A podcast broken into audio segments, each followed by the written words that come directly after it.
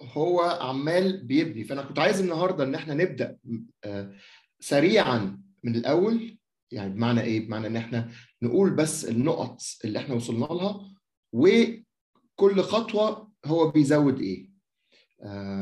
هو بيبدا بحاجه بسيطه جدا مجرده جدا، وبعدين بيبدا يبني عليها. فاحنا هنوصل من فكره التبادل السلعي لسلعيه العمل المأجور او سلعيه قوه العمل. طبعا كل ما هنقدر نفهم ايه هي السلعه وايه هو التبادل السلعي بشكل اوضح، كل ما هنقدر نفهم بيع وشراء قوه العمل اللي هو قايم عليه الرأسماليه، اللي هو قايم عليه حياه اغلبنا حاليا، اللي هو قايم عليه الدنيا المعاصره اللي احنا عايشين فيها. الغالبيه العظمى مننا احنا بنبيع قوه عملنا عشان نعيش، بنبيع قوه عملنا لانها سلعه. السلعه دي احنا بنملكها وبنبيعها بارادتنا اللي بيشغلنا عشان نجيب فلوس عشان نشتري بيها الحاجات اللي احنا محتاجينها. لان يبدو واحنا عايشين في المجتمع الرأسمالي انه انه دي حاجه طبيعيه، بتبقى فكره ان احنا نفهم نظريا ازاي انها مش حاجه طبيعيه او او او حاجه مرتبطه بظروف محدده ليها علاقه بنمط الانتاج اللي احنا جزء منه، بتبقى صعب انها تتفهم. حتى لما بتتفهم شويه بتضيع مننا تاني وتالت، لانه لانه في الحياه اليوميه زي زي مثلا نظريه النسبيه في في الفيزياء، احنا في الحياه اليوميه ما بنشوفش ال ال ملناش علاقه بالنجوم وبالكون ككل، ولا بال بال بال بالحاجات اللي هي الضخمه قوي دي، ولا بسرعه الضوء، ولا بكل ده. احنا بنعيش حياه على كره الارض بظروف معينه، بنشوف الشمس كانها بتطلع وبتنزل. عندنا يعني ظروفنا بحياتنا اليوميه ما تخليناش نشوف ال ال القوانين الفيزياء اللي هي فعليا بتحكم العالم اللي احنا عايشين فيه. نفس الحاجه في الاقتصاد ونفس الحاجه في الرأسماليه، ما بنشوفهاش. حياتنا اليوميه وطريقه تفكيرنا بتمنعنا من ان احنا نشوفها. فعشان كده يعني عشان كده يبدو اللي هو بيعمله تسلسل احيانا يبدو ممل. يعني مثلا ان هو ان هو يفضل في المعادله العامه يفضل يجرب، يقول طب لو بعت برخيص واشتريت بغالي، طب لو عملت كذا وعملت كذا. ليه ليه عايز يثبت بشويش وبنقط منطقيه انه مثلا في الفصل بتاع المعادله العامه لرأس المال انه مش ممكن يحصل انماء للقيمه او انه القيمه تزيد من خلال التبادل العادي؟ هو هو بيقعد يبني على ده. عشان كده عايزين ايه؟ ناخدها خطوه خطوه بس بشكل اسرع من المرات اللي فاتت دي، عشان نوصل ل الحاجه المهمه جدا اللي هي بتاعت سلعيه قوه العمل اللي هو بيوصل لها، اللي هو بيوصلنا من بساطه التبادل السلعي الاولي ده لابواب المصنع. يعني احنا الجزء الثالث هندخل في الصناعه، الجزء الثالث على طول هندخل في عملية استخراج فائض القيمة وازاي اللي بيستغل العمل المأجور، قلب الرأسمالية. ونلاحظ حاجة، هو يعني مثلا ال ال الكتاب ده فيه ثمان أجزاء. الجزء الثامن هو الجزء التاريخي. الجزء الثامن هو اللي بيحكي قصة ازاي الرأسمالية بقت ممكنة، ايه اللي حصل قبل الرأسمالية عشان الرأسمالية تبقى ممكنة. فطبعا بيبقى فيه سؤال دائم ان هو ليه ليه ما ابتداش بالتاريخي؟ يعني ما كان حكى لنا القصه بشكل كرونولوجي كده هو من اول ما ابتدت عشان نفهمها. هو هو ما بيعملش كده لان هي ما تتفهمش كده. هو بياخد بالعكس، هو بياخد نموذج يبدو بيور، يبدو نقي للرأسماليه ويبدا منه وبعدين يحكي لك التاريخ. هو بيعمل اللي بيبنيه ده مش قصه تاريخيه، اللي بيبنيه ده قصه منطقيه. هو لما بيحكي انه الاول الناس بتتبادل سلعه بسلعه، هو ما يقصدش انه في التاريخ كانوا بيتبادلوا سلعه بسلعه وبعدين يستعملوا الفلوس. مش ده مش دي النقطه اللي هو بيقصدها. هو بيشيل الفلوس عشان يبص السلع على السلعه بشكل مجرد وعلى التبادل السلعي بشكل مجرد. فبيبدا من فكره السلعه، وانه السلعه ليها قيمتين، قيمة استعمالية وقيمة تبادلية. القيمة التبادلية دي في الواقع هي تعبير عن القيمة، فهنا يبقى في ثلاث مصطلحات: القيمة الاستعمالية، ودي بديهية، الحاجة المادية اللي بتصنع عشان نستخدمها، ودي القيمة الاستعمالية دي موجودة مع البشرية من الأول خالص، لأنه البشرية طول الوقت بتشتغل على الطبيعة عشان تعمل قيم استعمالية تستخدمها، فدي حاجة، فالقيمة الاستعمالية موجودة طول الوقت. اللي مش موجود طول الوقت القيمة الاستبدالية ديت، وبالتالي القيمة. ففي ثلاث حاجات: القيمة الاستعمالية، قيمة تبادلية، والقيمة التبادلية دي بيسميها هو شكل التجلي، يعني the form of appearance للقيمة، لأن حاجة في جوهر ال ال لو خدنا لو بصينا على النموذج اللي احنا كنا بنستخدمه الكرسي، يعني ايه الجوهر؟ الكرسي هو القيمه. هل ينفع لما نبص على الكرسي كده نشوف فيه القيمه او نلاقي فيه القيمه مهما جزأناه ومهما حللناه ومهما حط يعني بصي بصينا عليه؟ لا، لانها لانه القيمه اللي هي وقت العمل الضروري اجتماعيا لانتاج السلعه مش حاجه ماديه، هي حاجة موضوعية بس مش حاجة مادية. حاجة موضوعية لأنها ليها علاقة بتقسيم العمل الاجتماعي، ليها علاقة ب وده معنى وقت العمل ضروري اجتماعيا لإنتاج السلعة. طبعا نقطة تانية مهمة جدا، إنه وقت العمل ضروري اجتماعيا لإنتاج السلعة بنعرفه منين؟ يعني هنوصل له إزاي؟ مش هنوصل له غير من خلال السوق. أنا عملت كرسي، أنا بروح للسوق أبيع الكرسي ده. هل الكرسي ده ضروري في المجتمع؟ هل الكرسي ده في حد عايز بجد يستعمله؟ هل الكرسي ده ليه استخدام اجتماعي ولا لأ؟ أنا مش هعرف ده غير لما أروح السوق وأحاول أبيعه. فهي حاجة، يعني هي حاجة مجردة وملموسة في نفس الوقت. بمعنى إيه؟ بمعنى إنه الكرسي فعلاً ليه قيمة. القيمة دي فعلاً هي وقت العمل الضروري اجتماعياً لإنتاجه. بس وقت العمل الضروري اجتماعياً هنعرفه ازاي من غير ما نحاول نبيع الكرسي؟ التبادل هو اللي بيعرفنا وقت العمل الضروري اجتماعيا. فهو المدخل بيبقى بال بال بال بالشكل ده. طيب، حاجتين برضو مهمين جدا لانهم هيظهروا بعد كده تاني. القيمه الاستعماليه، الكرسي عشان نقعد عليه، يعني الكرسي الحقيقي المادي ده بننتجه من خلال عمل ملموس، بس مش ده اللي بيحدد القيمة. العمل الملموس ده مش بيحدد القيمة، العمل المجرد هو اللي بيحدد القيمة. طب ايه هو العمل المجرد ده؟ محتاجين ان احنا نبسط المهارات المختلفة وننزلها لأبسط شيء ممكن. عشان كده بيتكلم على العمل المعقد والعمل او العمل الماهر والعمل البسيط. هو بيحاول، وهنا تجريد، هو مش قصده ان انت فعلا ممكن تحسب بالظبط شغل جراح المخ يساوي قد ايه من شغل النجار. لا، هو بيقول انه اولا طول الوقت انه الرأسمالية بتبسط الشغل. يعني بمعنى ايه؟ انه في اللي بيسمى السمبليفيكيشن اوف ليبر، الشغل الماهر بتاع الصنايعي اللي بيعمل كرسي بيتحول من خلال الصناعة الى المكنه بتاخد كل التفاصيل المهاره، والبني ادم بيلعب دور ابسط وابسط طول الوقت. طيب، هو بيفترض انه في عمل بسيط، حد ادنى للعمل البسيط بمهارات بادنى المهارات، وبيفترض انه نقدر نقول انه العمل الماهر او العمل المعقد ده هو يونتس من العمل البسيط ده. فكده عندنا حاجتين: القيمه الاستعماليه والقيمة. القيمة الاستعمالية بتنتجها العمل الملموس.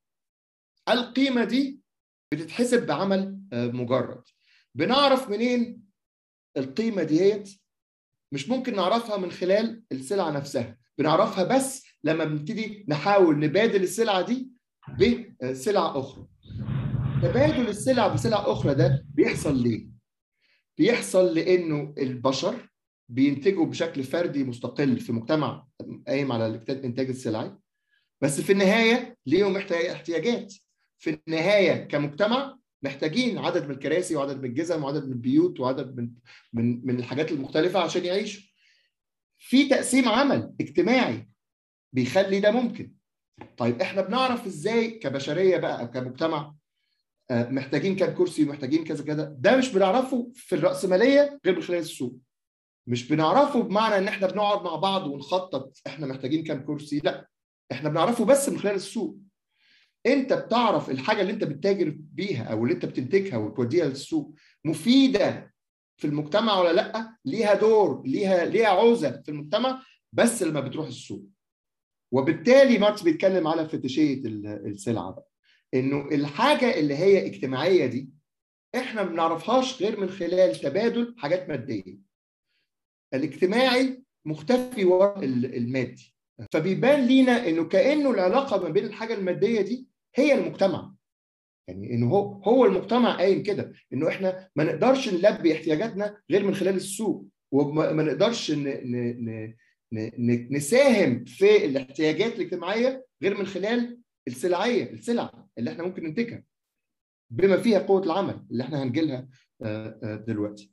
وطبعا بسبب الفتشيه او بسبب انه ده مش باين قدامنا الحكايه دي، انه ازاي انه الانتاج السلعي ده من خلال السوق بيصبح جزء من عمل اجتماعي او جزء من تقسيم عمل اجتماعي. احد الموانع ان احنا نشوف ده هو لانه بيتوسطوا السوق. طبعا واحنا فاهمين انه بيتوسطوا النقد، الفلوس، هو هيوصلنا لانه اكشلي اللي بيط... الوسيط الحقيقي هو النقد، النقد اللي هو المعادل العام. طبعا هو عشان يتحرك من السلعه للمعادل العام خدنا مشوار طويل، قعد يقارن الاول طيب السلعه بالسلعه، ماشي، او الف من سلعه كذا يساوي ب من سلعه كذا. طيب دي حاجه فرديه جدا، دي حاجه بسيطه فرديه جدا، مش هتسمع، مش هت مش هت مش هتنفع في مجتمع قايم على التبادل السلعي. فبيدور، مش هندخل في التفاصيل دي دلوقتي، بس بيدور على معادل عام، بيدور على سلعه من السلع اللي موجوده في المجتمع السلعي دي تلعب دور المعادل العام. ولازم نفتكر انه هو بيتكلم على علاقه ما بين النسبي والمعادل. بمعنى ايه؟ بمعنى انه كل حاجه ليها قيمه بالذهب او بالفلوس، فده المعادل العام. انت ممكن تختار، عشان كده هو بيديك امثله للمعادل العام مختلف عن الفلوس، مثلا القماش، ممكن المثل اللي احنا اديناه النظارات، انه مثلا الكرسي يساوي ثلاث نظارات. هنا الكرسي في وضع النسبي والنظارات في الوضع المعادل. النظارات هنا بتلعب دور الفلوس، في فرق.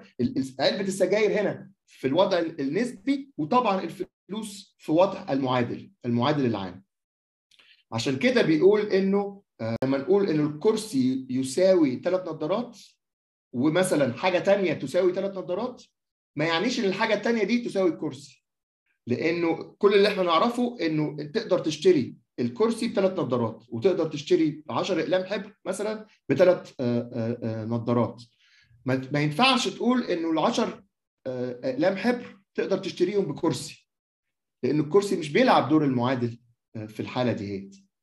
فهو بيلعب اللعبه دي ان هو لغايه ما بيوصل لصيغه المعادل العام اللي هي النقد، اللي هي سلعه من السلع. ودي نقطه مهمه جدا اللي بيدخل فيها لما بيدخل في الفصل الثالث ويبدا بالنقد، انه النقد، الفلوس ايا كان شكلها، سواء كانت ذهب او فضه او ايا كان، وهو بي بي للتبسيط بيستخدم الذهب ك ك كمثال يعني، لان وده تاريخيا كان الاكثر استخداما لغايه لغايه سبعينات القرن العشرين. يعني الذهب هو الحاجه الاساسيه، السلعه الاساسيه اللي بتستخدم.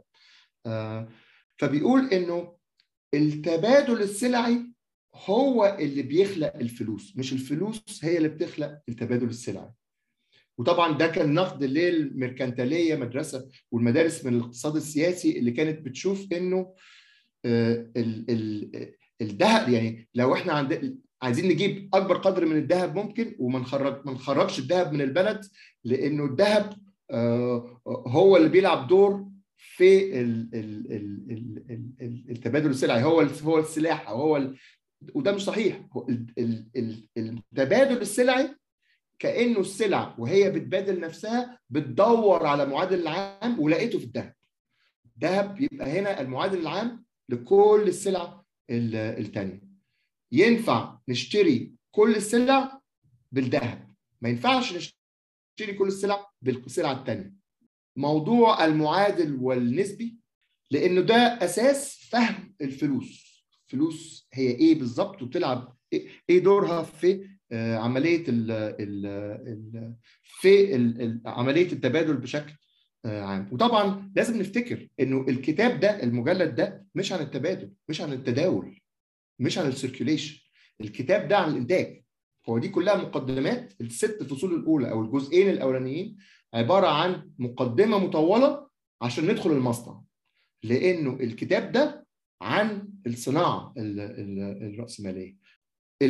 المجلد الثاني من راس المال عن التداول، هيرجع بقى لكل النقط دي ويتناول التداول ويتجاهل الانتاج.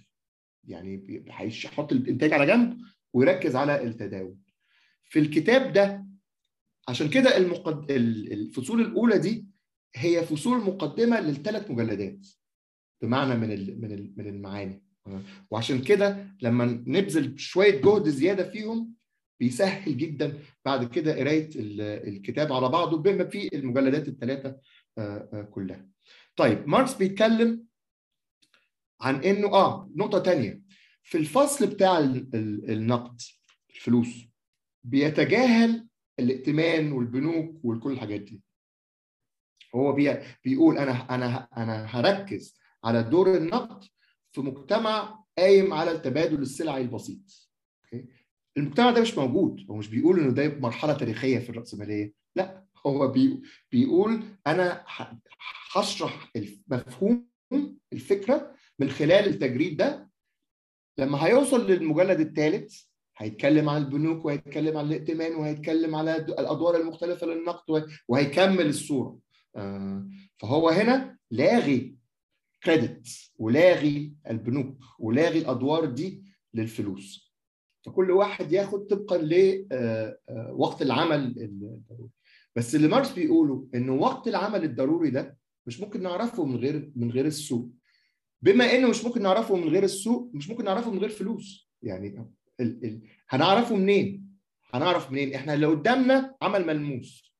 طب انا ايش عرفني العمل الملموس بتاع النجار ده يساوي قد ايه من ال من السلع الاخرى؟ مفيش غير الفلوس تقدر تلعب الدور ده، ايا كانت بقى الفلوس، ايا كان اللي بنستعمله ك ك ك كفلوس. فالنقد هو شكل الوجود المباشر للعمل المجرد في عمليه التبادل. مباشر ليه؟ لانه لان احنا مش ممكن نوصل للقيمه بشكل بشكل ثاني، يعني هو اكتر حاجه مباشره، هو المعادل اللي بيعبر عن وقت العمل الضروري اجتماعيا لانتاج السلع، لانتاج كل السلع. ففي الاميديت سيديت، في هو الحاجه الوحيده اللي, اللي يتم تبادلها اميديتلي. مفيش ميديشن، مفيش حاجه في النص. كل السلع الثانيه هي هي الفلوس، هي الوسيط، والوسيط الوحيد الممكن. بمعنى انه مجتمع قائم على التبادل السلعي لازم يتفق ما بينه وبين بعضه، لا او لازم يتطور جواه احد السلع تلعب دور الوسيط ده وتلعب دور مقياس القيمه، مقياس القيمه ده. فدي نقطه مهمه. طب السعر، وهنا برضو في لخبطه بقى. يعني طب السعر ايه؟ طب ما احنا قلنا اوكي الفلوس هي مقياس للقيمه، هل هي السعر؟ هل هو هل السعر هو القيمه؟ ماركس بيقول لا. الفلوس بتلعب دور مقياس للقيمه وبتلعب دور محدد للاسعار. محدد الاسعار ازاي بقى؟ بتقسيم الذهب ده لاوزان، ارقام. السعر هو ال ال ال الشكل الافتراضي، الشكل الخيالي للقيمه. ليه افتراضي او خيالي؟ لانه لانه رقم. احنا بنقول انه الحاجه علبه السجاير دي ب أربعين جنيه، ونفتكر انه الجنيه والمليم وكل الحاجات دي كانت اوزان زمان. أوزان للمعادن، تحولت فيما بعد لشكل رمزي، لشكل ليه علاقة بالأرقام، بس هو أرقام. ففي فرق ما بين إن إحنا نقول إنه قيمة علبة السجاير دي فعلا في تعبير عنها في شكل ذهب أو في شكل فلوس أو في شكل حاجة تعبير مادي، وما بين إن إحنا نقول نستخدم أرقام من الذهب عشان نقيس بيه الأسعار، نعمل كده مقاييس للأسعار. ليه الفرق ده مهم؟ الفرق ده مهم لأنه بيعني إنه الأسعار مش شرط تبقى مطابقة للقيمة بتاعت السلع. الأسعار ممكن تبقى أعلى من القيمة والأسعار ممكن تبقى أقل من القيمة. واللي ماركس بيقوله إنه في مجتمع بيتحدد القيمة فيه أو بنعرف القيمة فيه بس من خلال السوق، موضوع الفرق ما بين القيمة والسعر حاجة مفيدة جدا للرأسمالية، لأنها بتدي مرونة. بتدي مرونة في في عالم من التبادل السلعي في في درجه كبيره من الفوضويه، الناس بتنتج مش عارفه هتعرف تبيع ولا لا، مش عارفه هيبقى معاها فلوس تشتري ولا لا. في الحاله ديت عمليه حركه السعر طبعا مع العرض والطلب والى اخره، وقوانين العرض والطلب بتلعب دور. قوانين العرض والطلب متحكمه في السعر مش متحكمه في القيمه، ودي برضو نقطه ثانيه مهمه. صح، انت ممكن تستخدم زي ما الاقتصاد الحديث البرجوازي بيستخدم موضوع العرض والطلب، بنفهم حاجات كتيره جدا عن ال عن ال عن السوق. احنا عارفين دلوقتي انه اسعار القمح هتوصل للسماء عشان الحرب بتاعت اوكرانيا، لان اوكرانيا ما يعنيش انه قيمه القمح نفسه اتغيرت، هو معناه انه انه العرض بتاع القمح هيقل بشكل عنيف فاسعاره هتزيد. نفس الحاجه في البترول، نفس الحاجه في الغاز الطبيعي، نفس الحاجه في كل اللي, اللي هيحصل ده. بس ده اللي هو ليه علاقه بالعرض والطلب ما بيتحكمش في القيمه. قيمه القمح مرتبطه بتقسيم العمل في الحاله دي، تقسيم العمل العالمي واحتياجات البشريه من الغذاء وحجم القمح من غذاء البشر وكل ده. ده الجانب الاجتماعي اللي فيه اللي بيحدد القيمه. فالسعر هو الاسم النقدي للعمل المجسد في السلعه. احنا عندنا قيمه اللي هي وقت العمل الضروري المجسد في السلعه. السعر هو الاسم النقدي، هو خيالي بالمعنى ده ان هو بنديله اسم، هو بيقيس نفس الحاجه ودوره انه يقيس نفس الحاجه، بس كانه في القيمه وفي تعبير عن القيمه في كم من الذهب، وفي اسم لده، اكسبريشن لده، تعبير عن ده في السعر. فالسعر هنا كسيستم للقياس بالمعنى الرقمي للقياس، سيستم من الارقام. السعر هو تعبير عن العلاقه التبادليه بين السلعه والنقد، وده برضو بديهي. السلعه دي بكام دولار ولا بكام جنيه، فبالتالي ال ال كام جنيه يشتروا السلعه دي، فهو دي دي العلاقه بتاعت ال ال ال ال ال السلعه. ومش حقيقي انه دي مجرد افريج، فانت بتشوف مثلا اعلى سعر بيوصل له حاجه واوطى سعر بيوصل له حاجه فالافريج ما بين الاثنين هو القيمه. لا، القيمه حاجه ثانيه، القيمه حاجه ثانيه بس بيتعبر عنها بالشكل ده. وطبعا ماركس بيلعب بقى بان هو يقول لك ان في حاجات فيها سعر وملهاش قيمه، وفي حاجات فيها قيمه وملهاش سعر، مش عارف ايه، وزي يعني حاجه زي الضمير ممكن تبقى بتتباع بس ملهاش قيمه بالمعنى اللي بيلعب، بس ده بس في يعني شكل ادبي لل لل للموضوع. طيب، فده الدور النقد كمقياس للقيمه. وهنا شفنا في جانبين، في جانب مباشر انه الذهب هو المعادل للسلع كلها، المعادل العام، وبالتالي بيقيس القيمه، وفي نفس الوقت بيلعب دور في التسعير في تحديد السعر. طبعا الفلوس بتلعب دور كمان كوسيط للتداول، كطريقه انه الناس تشتري وتبيع احتياجاتها، تبيع الحاجات اللي هي بتنتجها. خلوا بالكم احنا لسه بنتكلم على مجتمع قايم على افراد بينتجوا وبيبادلوا حاجاتهم بحاجات هم محتاجينها، لسه ما خرجناش من المجتمع البسيط ده. ففي المجتمع ده محتاج النقد بيلعب دور وسيط في عمليه التداول.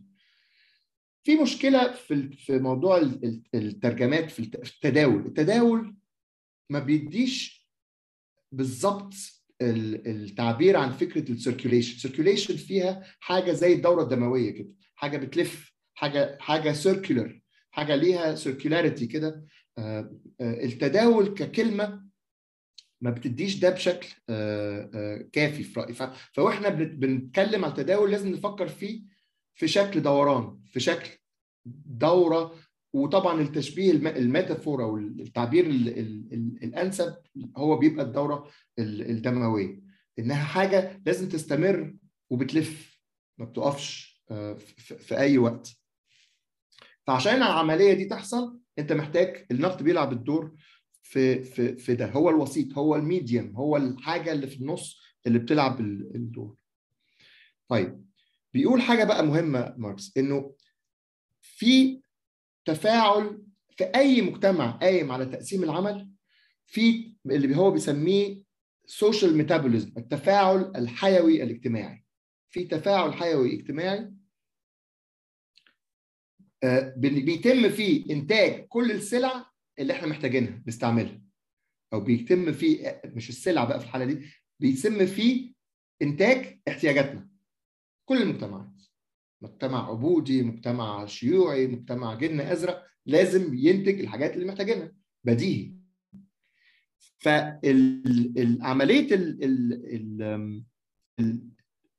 فالتفاعل الحيوي ده اللي هو انتاج الاحتياجات هو المحتوى المادي في العلاقه ما بيننا من خلال السلع. التبادل السلعي هو الشكل الاجتماعي المحدد. يعني الجوهر المادي لموضوع ان احنا في المجتمع بننتج حاجات مختلفه عشان عشان نعيش، ده جوهر في اي مجتمع. حاله المجتمع السلعي زي اللي احنا عايشين فيه، التبادل السلعي هو الشكل الاجتماعي للجوهر المادي ده. مره ثانيه تشوف هيجل والجوهر والشكل والابيرنس وال في الحاجتين دول. ففي النهايه السلعه في نهايه الامر قيمه استعماليه، هي لو مش قيمه استعماليه مش هتبقى سلعه، مش هتتباع، مش مش هتبقى حاجه، هتترمي. هي لازم تبقى قيمه استعماليه. بس وجودها كقيمه استعماليه في مجتمع سلعي ما بيبانش، يعني بيظهر افتراضيا في سعرها، قيمتها كقيمه استعماليه بيفتر افتراضيا، والسعر بيعبر عن القيمة المجسدة فيها. والذهب الفلوس بتواجه السلعة كنقدها. بمعنى إيه؟ إنه هي ال ال ال في قيمة استعمالية، القيمة اللي مش استعمالية بقى القيمة الاجتماعية دي بيمثل في الذهب. القيمة الاستعمالية بتاعت الذهب إنها تمثل قيمة السلعة. طبعاً الدور بقى في التبادل او او بيحطوا ماركس في زي في زي معادلات، انه س ن س، انا عندي سلعه ببيعها بفلوس وباخد الفلوس بشتري بيها سلعه ثانيه. ده الشكل البسيط لدور الفلوس كوسيط للتداول. بس ماركس بيفرق هنا بين س لن، يعني أنا عندي سلعة وببيعها، ما بين البيع بيع والشراء. في فرق ما بين البيع والشراء. في حالة البيع أنا لازم ألاقي مشتري عايز القيمة الاستعمالية بتاعت الحاجة اللي أنا بديكها. في حالة الشراء لا، لأن أنا معايا المعدل العام. يعني ففي هنا مرحلتين مرحلتين مختلفين عن بعض. طبعا كل س ن، كل بيع لسلعه هو شراء لسلعه، لان انت بتبيعها لحد، الحد ده هو اللي بيشتري منك، ماشي. فهي واخده شكل عكسي طول الوقت. بس في الفرق ده طول الوقت، بمعنى انه اللي بيبيع لازم يلاقي حد عايز القيمه الاستعماليه بالسعر اللي انا عارضه، والا مش مش هيشتريها مني. عندي مشكله في البيع، ما عنديش مشكله في الشراء، لان انا معايا المعادل العام اللي هو بيخليني اقدر اشتري اي حاجه. فس ن غير ن س. طبعا ماركس بيلعب بفكره اللي هو التحول اللي احنا سميناه تغيير الجلد او الميتامورفوسس دي، في, في, في انه انه السلعه بتتحول لفلوس لشكل تاني خالص، وبعدين الفلوس دي بتتحول لسلعه تانيه خالص. فهو ف ف ففي حاجه بتتغير وحاجه ما بتتغيرش. القيمه هي تنتقل تاخد شكل فلوس، والقيمه هي اللي بتنتقل تاخد شكل سلعه جديده. وماركس طبعا هنا بيستخدم امثله دينيه من تحويل معجزه تحويل المسيح للعيش لدم والمش عارف والميه لنبيت، بس الفكره انه العيش بيتحول لجسد المسيح وال والنبيت بيتحول لدم المسيح. الفكره دي اسمها ترانسبستانشيشن، التحول السحري او او الاعجازي ده. فماركس بيقول طبعا هو ليه بيستخدم هنا الدين؟ برضو عشان يعبر عن الصنميه، برضو عشان يعبر عن انها حاجه بتحصل من ورانا، انه انه التحول ده تحول غريب جدا، انه حاجه تاخد شكل حاجه ثانيه، بس احنا ما بنشوفش انه غريب لانه لانه اوبيك، لانه مش باين، لانها حاجه تكاد تكون دينيه، تكاد تكون آم آم يعني سحريه، تبدو سحريه. فهو هنا مش بس بيهزر يعني على على العلاقه ما بين، يعني لما بيستخدم امثله من الدين من الانجيل او من من غيره، هو مش بي هو مش مجرد بيلعب بال, بال, بال لا، هو بيستخدمها طول الوقت عشان يوري الجانب الايديولوجي اللي فيها، الجانب اللي ليه علاقه بالافكار. التحول بقى اللي هو ال... لما حد يبقى معاه فلوس، مفيش حاجه على المستوى النوعي ما يقدرش يشتريها. يعني المحدد الوحيد هنا هو كمي، انا معايا فلوس قد ايه؟ معايا مليون، معايا عشرة جنيه، معايا مليار، الكميه بتتغير، بس كل الحاجات نقدر نشتريها بالفلوس دي. فالفلوس ليها الطابع المختلف عن اي اي سلعه ثانيه.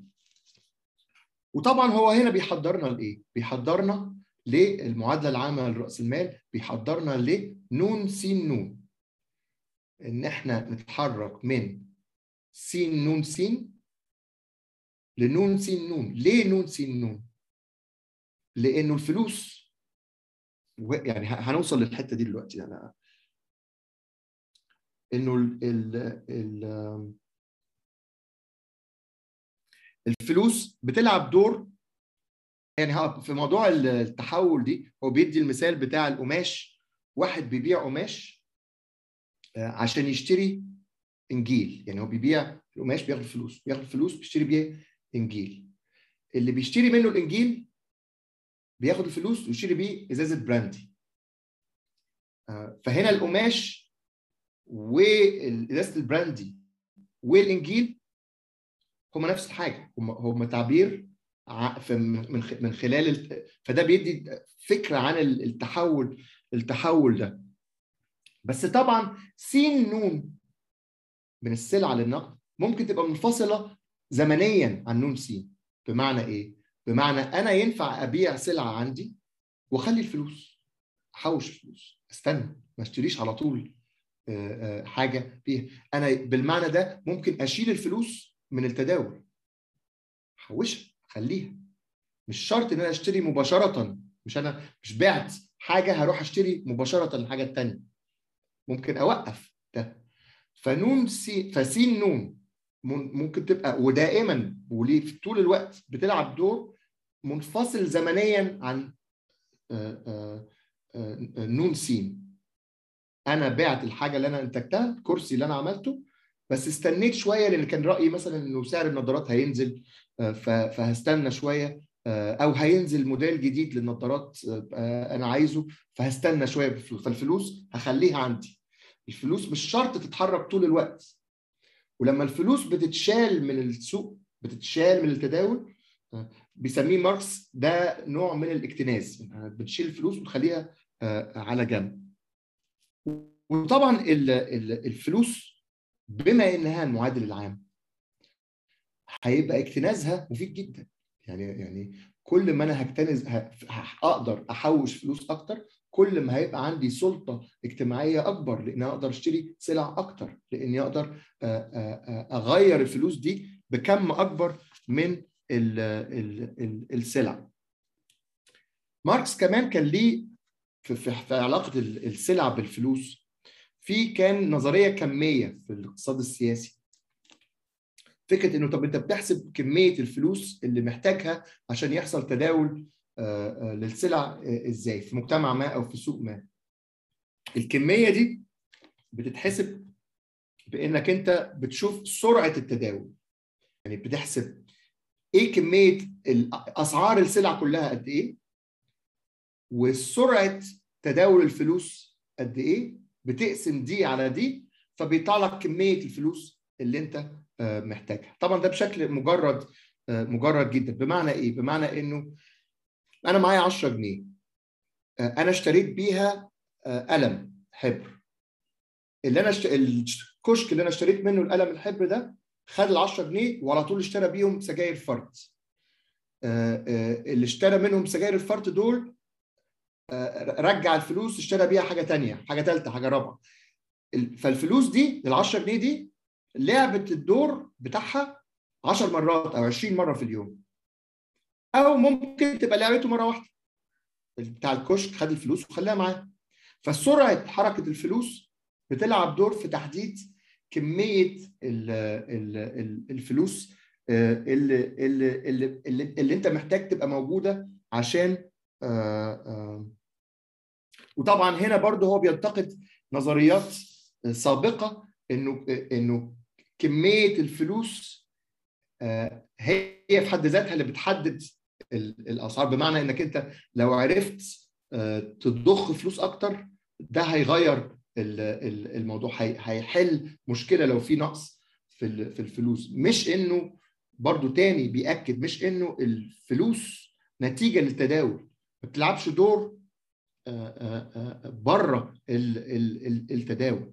ما في مش مش حل ان احنا نلاقي كميه ذهب وندخلها، لانه لو هتلاقي كميه ذهب دخلتها الاسعار كلها هتتغير في سكه معينه، ولو خدت الذهب وطلعته الاسعار هتتغير بشكل ثاني، بس الاسعار النسبيه العلاقه ما بين السلع مش هتتغير. يعني الحاجه بدل ما هي بدل ما علبه السجاير ب أربعين جنيه هتبقى ب ثمانين جنيه، هتبقى ب مية جنيه، بس السعر بتاع السجاير بالنسبه للاقلام، بالنسبه للميه، بالنسبه لكذا مش هيتغير. ودي برضو نقطه مهمه كانت وقتها، خصوصا مهمه في نقد نظريات في في الاقتصاد السياسي. طيب بيتكلم ماركس عن العملة، وهنا هنتحرك بسرعة شوية، إنه طبعا مش هينفع أنت تمشي بذهب، كيس ذهب تشتري بيه حاجات وتغيره بذهب، فلازم يبقى فيه شكل رمزي للذهب ده. ففي الأول كان الشكل الرمزي ده العملات المعدنية، طول ما هي كانت عملات معدنية لسه في علاقة في الأوزان وبتاع ب القيمة الذهبية اللي هي بترمز ليها، بس مع الوقت بيبتدي في العملة الورقية، العملة الورقية تبقى رمزية تماما، حتة هي في حد ذاتها لا تعني شيء، هي عليها وعد من الدولة إنها تساوي كمية معينة من الذهب. وبيتكلم وماركس ماركس ما كانش متصور إنه ممكن يبقى فيه عالم ما فيش سلعة محددة هي اللي بتلعب دور النقد ولو بشكل رمزي. طبعا اللي احنا عارفينه انه في القرن العشرين، في النص الثاني من القرن العشرين، ده اتغير، الجولد ستاندرد اتشال وبقى الموضوع معتمد على حاجه ثانيه، بس مش معتمد على حاجه ثانيه تماما، معتمد لغايه يومنا ده على الدولار. يعني احنا هو اللي استبدل الذهب هو الدولار، الدولار الامريكي. وليه الدولار الامريكي؟ لانه لما ابتدى يستبدل يلعب الدور ده، يلعب الدور اللي كان بيلعبه الذهب، هو كان معبر عن أقوى وأكبر اقتصاد في العالم وأكبر بنك مركزي في العالم، فأنت واخد ضمان من ده على قيمة الورقة بتاعت الدولار، فده كان ممكن جدا ياخد يلعب الدور ده. ونظرية ماركس بتمشي في السكة دي، لأن هو هو عمال يتحرك في سكة أكثر رمزية بالنسبة ل الفلوس ودورها. الاكتناز بقى يعني يبقى في الجزء التالي، احنا قلنا انه بيلعب دور، الفلوس بتلعب دور كفلوس بقى، بتلعب عدد من الادوار. اولا الاكتناز، وده اتكلمنا عنه، وطبعا هو بيحكي عن الاكتناز وحب المال وحب الفلوس، وبيدي اقتباسات من شكسبير ومن من سوفوكليس ومن عن عن الفلوس لطيفه جدا يعني. طبعا الفكره في الاكتناز انه الاكتناز ملوش نهايه، يعني امكانيه انك انت تحوش فلوس فتزود قوتك الاجتماعيه ملهاش نهايه، مفيش حد كمي ليها، ملهاش علاقه ب احتياجك للقيم الاستعماليه، ملهاش علاقه بانت عايز تشتري ايه. دايما ممكن تاخد تجيب فلوس اكتر، ودايما ممكن يبقى عندك قوه وسلطه انك تشتري حاجات اكتر، ملهاش اخر. وده تغيير مش موجود غير في الرأسماليه الفلته دي، الحاجه اللي هي اللانهائيه، الانفتاح ده، النوع ده من موجوده في شكل الذهب قبل الرأسماليه، بس بتصبح اساسيه جدا في الرأسماليه. ماركس بيتكلم شويه عن وسيله الفلوس كوسيله دفع، يعني انت لما تدفع بالاجل، بمعنى انك انا هشتري منك حاجه بس مش هدفع لك دلوقتي، فانا عليا ليك فلوس بس انا خدت السلعه، انا خدت السلعه وهستعملها، مش هتبقى موجوده، هشيلها. انا علبه سجاير انا هشتريها منك بالاجل، مش معيش ال أربعين جنيه هدفعهم لك، هدفعهم لك ان شاء الله الاسبوع اللي جاي. انا خدت علبه سجاير واستهلكتها، تخنتها. آه. انت انا انا وعدك ب أربعين جنيه، انت ممكن تاخد الوعد بتاع ال أربعين جنيه وتديه لحد تاني تشتري بيه حاجه، تقول له انا انا معايا ورقه اهي بتقول ان الراجل ده هيديني الفلوس دي الاسبوع اللي جاي، خدها وخد منه انت الفلوس واديني بدلها حاجه ب أربعين جنيه. طبعا ده كمان بيأثر على كميه الفلوس اللي انت محتاجها في السوق. ده اتغير، بقى اقل من الربع دلوقتي، وبقى الصين عشرين في المية، وبقى الاتحاد الاوروبي عشرين في المية، فبقت عملاتهم ممكن تبتدي تلعب دور. طبعا ده لسه ما حصلش لغايه دلوقتي، ده حاجه مستقبليه يعني، هتخلق مشكله، وهتخلق مشكله ماركس كان صح فيها. طب هنقيس القيمه ازاي؟ هنقيس قيمه بايه؟ يعني لو لو بطلنا نقيسها بالدولار، لو بطل الدولار يبقى هو المعادل، الشكل الجديد للمعادل العام في شكله، في في في دوره كبديل للذهب، هنعمل ايه؟ ده سؤال طبعا يعني ماركس بيتكلم على احتمالات الازمات اللي ليها علاقه بالتناقضات من النوع ده، لو الحاجات اتغيرت في السكه دي. بس هو بالنسبه له وفي وقته ما كانش ممكن تخيل انه الذهب هيبطل تماما يلعب دور بدون ما يتم استبداله بحاجه ماديه ثانيه تلعب الدور ده. طيب بيتحرك ماركس في الجزء الثاني بقى اللي هو تحول النقد، يعني احنا وصلنا للنقد، وصلنا لدور النقد، وصلنا للنقد منين؟ من التبادل السلعي.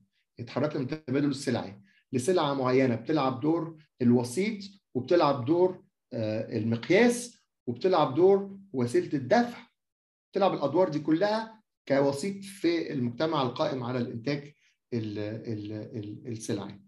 طيب حلو قوي، ده الفلوس. طب راس المال بقى، فهو هياخدنا دلوقتي في الجزء الثاني من الفلوس دي اللي احنا وصلنا لها لراس المال بقى، عشان نبتدي نتكلم بقى بجد بقى في الموضوع المجلد الاول. فبيتكلم عن المعادله العامه لراس المال. طبعا الجزء الثاني اسهل قوي من الجزء الاول لانه بيبتدي يبقى ابسط بعض الشيء. احنا اتكلمنا على س ن س، واتكلمنا على ن س ن. ن س ن ليه ن س ن؟ لانه لو لقينا طريقه نبتدي بيها من الفلوس ونشتري بيها سلع، ولما نبيعها يرجع لنا فلوس اكتر، دي تبقى حاجه جميله جدا، لانه لانه ده معناها ان احنا نقدر نكتنس، نقدر نكبر من الفلوس اللي معانا.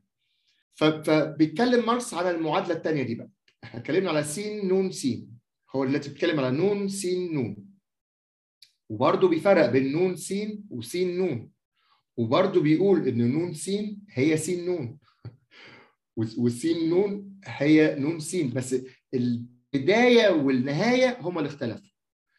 البدايه والنهايه في التبادل السلعي البسيط هي السلعه.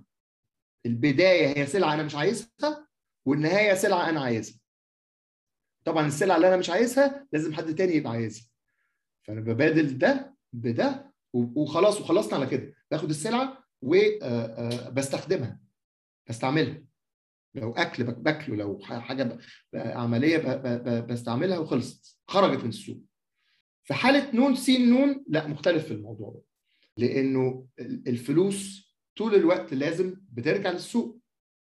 انا بستثمر الفلوس، انا عايز اشتري سلعه بتجيب لي فلوس. طب جابت لي فلوس، هعمل ايه بالفلوس؟ هشتري سلعه تاني، ما دام لقيت سلعه بتجيب لي فلوس. ف ف فكانه المعادله دي عكس الاكتناز.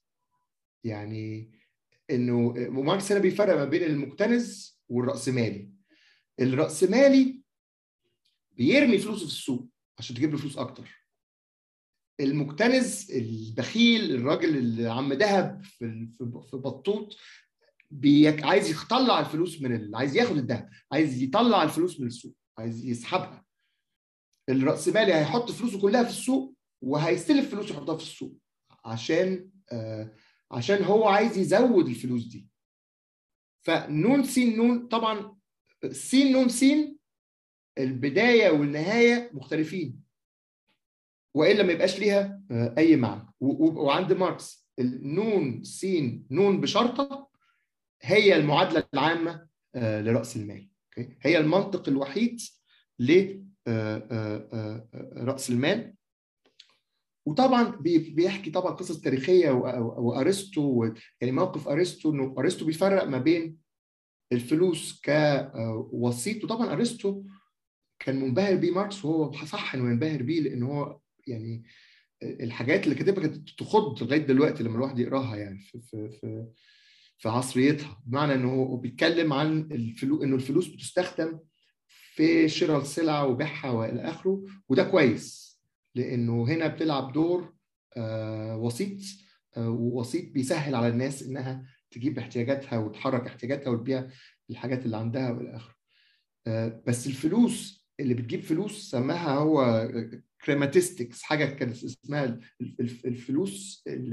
وطبعا كان بيقصد مين؟ التجار والمرابيين والى اخره. التجار تجار هم عباره عن نون س نون طبعا، ده حياتهم كلها نون س نون. انا بشتري حاجات من الهند وبنقلها لامريكا وباخد فلوس اكتر على الخدمه اللي انا عملتها دي. وماركس هنا بيفرق ما بين ال اه فطبعا بالنسبه لارسطو الراجل بتاع الفلوس ده اللي هو بيحط فلوس عشان يجيب فلوس اكتر زباله، دي حاجه مش طبيعيه، دي حاجه مش انسانيه، دي حاجه مرفوضه والى اخره. هو طبعا ده اصل رفض الربا وال وال وال وتجريم الربا في الاديان المختلفه والى اخره، جاي من انه آه كانت حاجه على اطراف المجتمع كده. آه كانت آه اقليات بتلعب الدور ده. التجار دول كانوا بيبقوا آه اجانب، آه مش مرتبطين بالارض، مش مرتبطين بال مش ارتباطهم جانبي ثانوي بالمجتمعات. وطبعا ده اصل اضطهاد اليهود تاريخيا، يعني لو لو بصينا على على تاريخ الموضوع ده. فالراسماليه قايمه على مين؟ نون، على نون س نون ديت، والمعادله العامه هي نون س نون بشرطه. ف احنا عايزين حاجه، وطبعا هو قال المعادله العامه نون س نون بشرطه، ونون بشرطه دي الفرق بين نون ونون بشرطه هي فائض القيمه، هي وسماها هنا ماركس، واول ظهور لفائض القيمه في ال ال الكتاب. يبقى نون المعادله العامه لراس المال نون س نون زائد فائض القيمه. نون س نون بإضافة. بس نون الأخيرة بتتغير كميا مش بتتغير كيفية، بمعنى إنه فقر القيمة من فلوس برضو، من نقد برضو، يعني الشكل ما تغيرش، الكم اتغير بس الشكل ما تغيرش. فهو فعشان الرأسمالي يعمل ده محتاج يدور على سلعة قادرة على إنماء القيمة، على خلق قيمة أكتر من من اللي جواها، لأنه الفائض القيمة ده هيجي منين؟ الزيادة دي هتيجي منين؟ محتاجين نلاقي سلعة سلعة يبقى قيمتها الاستعمالية أو طبيعتها بتسمح بإنماء القيمة، بزيادة القيمة عن المدخل بتاعها. وطبعا ماركس بيستخدم برضو أمثلة تاريخية وحتى شوية تريقة على اليهود، بس طبعا لأن هو كان من أصول يهودية فموضوع مختلف شوية، بس طبعا كان بيتريق على فكرة ال ال الختان عند ال عند اليهود، إنه إنه جوهر الفلوس واحد، سواء بقى دي السلعة حاجة زبالة، حاجة كويسة، حاجة وحشة، حاجة آه وإنه ال ال وعشان كده كان بيقارن في ال في الإنجيل في في بولس الرسول في حتة عن إنه طبعا كان اليهود كانوا ال ال ال عندهم الختان، فالمسيحيين لما جم بولس الرسول قال لا، الختان ده شكل خارجي للتدين، احنا المسيحيين يهوديتنا او او ديانتنا حاجه داخليه. فماركس بيستخدم ده عشان يقول انه الفلوس يعني سواء بقى متختن ولا متختن جوهره واحد يعني. وبرضه بيدي مثل بالاب والابن في المسيحيه، الاله الاب والاله الابن، انه انه الله آه الاب هو الابن بس مش هما واحد. فهو بيدي المثال ده انه القيمه والقيمه وفقر القيمه فيهم العلاقه دي زي العلاقه ما بين الاب والابن في في, في الاله المسيحي يعني. طيب في الفصل اللي بعد كده او في الجزء اللي بعد كده في النسخه العربي والفصل الخامس في في الجزء في المجلد الانجليزي بيتكلم على معادله تناقضات المعادله العامه دي، يعني بيقول المعادله العامه دي تمام، بس السؤال بتاع ايه الحاجه اللي ممكن تبقى بتعمل فائض قيمه، يعني هتيجي منين؟ بيقول انه مش ممكن تيجي من خلال التبادل. ليه؟ لان احنا قلنا انه التبادل قائم على انه حاجات من نفس القيمه بيتم تبادلها، والفلوس هنا بتلعب وسيط. فالجانبين من المعادله لما حد بيبيع حاجه او بيشتري حاجه متساويين، متساويين في القيمه، لو مش متساويين في القيمه ما كانش ممكن ان احنا نبادلهم. فبيقعد يدي امثله بيقول فيها طب انا عرفت ان انا ابيع سلعه باكتر من قيمتها لسبب او لاخر، نصاب، شاطر، ايا كان، ده برضو مش ممكن يبقى مصدر ليه إنماء القيمة، لأنه اللي أنا خدته زيادة بدفعه بعد كده، لأن أنا أنا ببتدي كبايع بس بنتهي كشاري. ففي الآخر يعني هو عايز يقول إنه في في التبادل لا يمكن إن إحنا ننمي القيمة، القيمة ممكن اللي هياخد أقل منها في الناحية التانية من المعادلة هياخد أكتر منها. أنا بعت حاجة أغلى من قيمتها، معناها انه هتت... هتت... اللي هيشتريها هيبقى اشتراها باقل من قيمتها وهكذا. هنا لسه برضو ما لقيناش سلعه، ما فيش طريقه لل... لل... للتبادل تخلق قيمه زياده، بس احنا عارفين انه ال... انماء القيمه دي اي تبادل سلعي مبني على التساوي ده، يعني احنا عايزين حاجه سلعه لما نشتريها ونستخدمها تطلع لنا قيمة أكبر من غير ما تكسر قواعد التبادل، من غير ما تكسر قواعد التبادل، عايزين حاجة وعكسها. إنماء القيمة بيحصل من خلال التبادل ومش ممكن يحصل من خلال التبادل، تناقض. بس هو التناقض هو بيشرحه بيشرحه في الطبيعه الخاصه. طبعا هو عايز يوصلنا لايه؟ لسلعه قوه العمل، انه السلعه الوحيده اللي ممكن تعمل اللي بيسميه الفالورايزيشن ده، انماء القيمه، زياده القيمه، هي قوه العمل.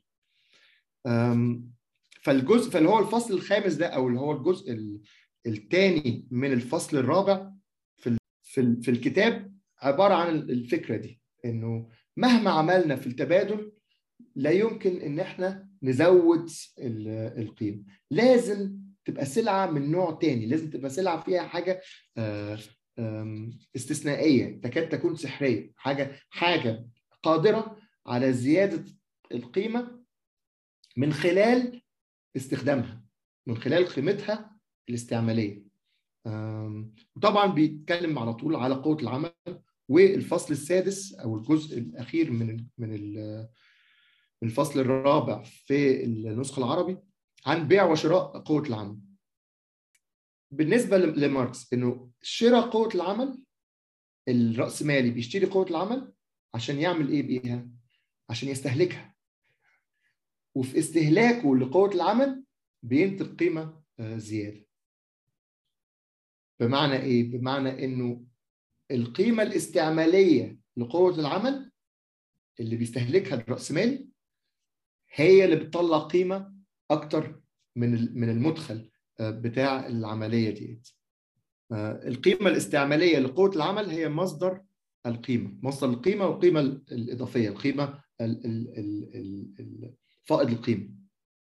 تعريف سلعه العمل ده مهم عند ماركس، انه هو مجموع القدرات الجسديه والذهنيه اللي موجوده عند البشر، في الشخص الحي، عند البشر يعني البني ادم الحي عنده قدرات ذهنيه وبدنيه، دي قوه العمل، دي اللي بيبيعها العامل للرأسمالي. مش بيبيع العمل، بيبيع قوه العمل، مش بيبيع نفسه كعامل، بيبيع قدرته على العمل لفترات طبعا محدده. ده اللي بيشتريه الرأسمالي منه، لا بيشتري الشخص نفسه زي في حاله العبوديه، ولا بيشتري حاجه اسمها العمل منه، لا هو بيشتري قدرته على العمل، والرأسمالي هو اللي بيستهلكها، الرأسمالي هو اللي بيستخدمها ويطلع منها فائض قيمه. فلازم نميز هنا ما بين قوه العمل والعمل. قوه العمل هي القدره على العمل، هي القدره البدنيه والذهنيه اللي الرأسمالي بيشتريها من العامل. طبعا وهنا بقى الحته، عشان العامل يقدر يبيع للرأسمالي قوه عمله، عشان لازم تبقى سلعه، عشان تبقى سلعه لازم تبقى ملكه، عشان تبقى ملكه لازم يبقى حر، ولازم يبقى حر في التصرف فيها. هو لو عبد ما عندوش قوه عمل يبيعها لحد، السيد شاريه هو على بعضه.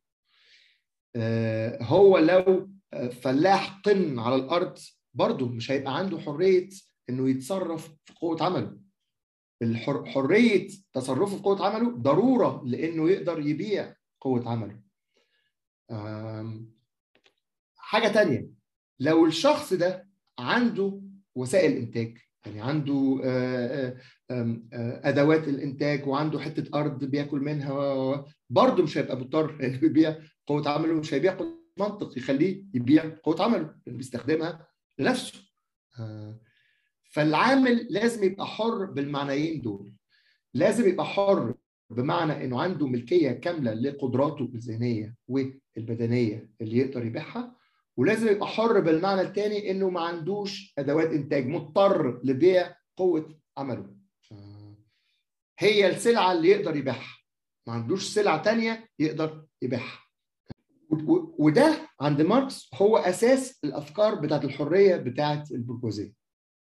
الحريه والمساواه والمش عارف حقوق وكل ده قايم على الفكره دي، قايم على النوع ده من الحريه، انه انه انه في المجتمع الرأسمالي، على عكس المجتمع العبودي وعلى عكس المجتمع الاقطاعي، الشخص حر في قوه عمله، والعلاقة مع الرأسمالية علاقة تعاقدية، في عقد ما بيني وبين الرأسمالية، احنا متفقين أنا هبيع لك قوة عملي في مقابل ما، أنا بعمل ده بحريتي.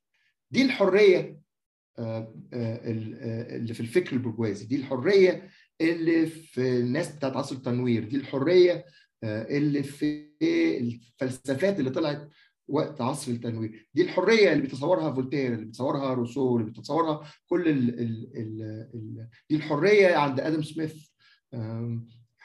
هو ده، وطبعا هي دي اخر المطاف في الحريه عند عند عند دول. بس المهم يعني انه الاصل الافكار دي هي التحول ده على الارض. النقطه الثانيه انه لازم يبقى في سوق لقوة العمل ده، يعني معنى انه لازم الرأسمالي عشان يبتدي يشتري السلعة دي ويقدر يستهلكها عشان يطلع قيمة زيادة، لازم يبقى متوفر، السلعة دي متوفرة ليها سوق. توفر السلعة دي عملية تاريخية طويلة المدى، ماركس مش هيدخل فيها دلوقتي. آه انه انه من القرن الستاشر مع ظهور التجاره العالميه ومع السلعيه، الحاله السلعيه اللي هي ابتدت تزيد شويه بشويه بشويه، ابتدى يبقى في انفصال للناس عن وسائل الانتاج، ابتدى يبقى في الفلاحين بيطردوا من الارض، وده قصده يعني الفلاحين بيطردوا من الارض، والناس بت... بيصبح في في المدينه قطاع من الناس ما عندهمش حاجه غير قوه عملهم يبيعوها. بس بيقول ده موضوع انا مفترضه، هنفترض انه حصل في التاريخ، ولما يجي الجزء الثامن هيتكلم شويه عن ده حصل، ده حصل ازاي، السلعه دي هنقيسها ازاي، قيمه السلعه دي. فقال لك قيمه السلعه دي هي وقت العمل ضروري اجتماعيا لانتاج لانتاج متطلبات السلعه دي، لانتاج اللي بيحتاجه اللي بتحتاجه السلعه دي لاعاده انتاج نفسها. انه السلعه دي السلعه دي عشان تبقى موجوده لازم يبقى فيه ايه؟ لازم العامل ده ياكل ويشرب ويسكن ويستخدم مواصلات ويتسلى ويرتاح و و و و طيب تكلفه الحاجات دي كلها على بعضها هي، بس طبعا السلعه دي بالذات مختلفه عن السلعه الثانيه، لانه في الاخر احنا بنتكلم على بشر، بنتكلم على قدرات بشريه. فبمعنى ايه؟ ايه العامل محتاجه عشان يعيد قوه، عشان يعيد قدرته او يعيد انتاج قدرته على العمل؟ دي بتختلف من مجتمع لمجتمع، بتختلف من مستوى حضاري لمستوى حضاري، بتختلف من افكار لافكار، بتختلف حسب المجتمع. ايه الضروري؟ وطبعا احنا بنشوف ده يعني من من خمسين سنه كان العامل المصري المتوسط ما عندوش ثلاجه، ما كانش الثلاجه حاجه اساسيه من طلبات حياته، النهارده بقت حاجه اساسيه، تلفزيون كذلك، مش عارف كل الحاجات. في الاخر سله الحاجات اللي بيحتاجها العامل عشان يعيد انتاج نفسه حاجه ما هياش مطلقه، ما هياش حاجه بتتغير مع الزمن وبتتغير من مجتمع لمجتمع. طيب حاجة تانية برضو مهمة، انه في خناقة حوالين القيمة دي ما بين العامل والرأسمالي. اكيد الرأسمالي عايز يشتري السلعة دي بأرخص ثمن ممكن، واكيد العامل عايز يبيعها له بأغلى ثمن ممكن. فالسلعة دي سلعة ناطقة، سلعة بتفكر، سلعة في الآخر مختلفة فعلا عن السلعة الثانية، بمعنى انه هي في ليها مالك مش هيتخانق على بيعها. فده برضو الصراع الطبقي وتطوره ده برضو بيلعب دور في تحديد قيمه قوه العمل، قوه العمل دي.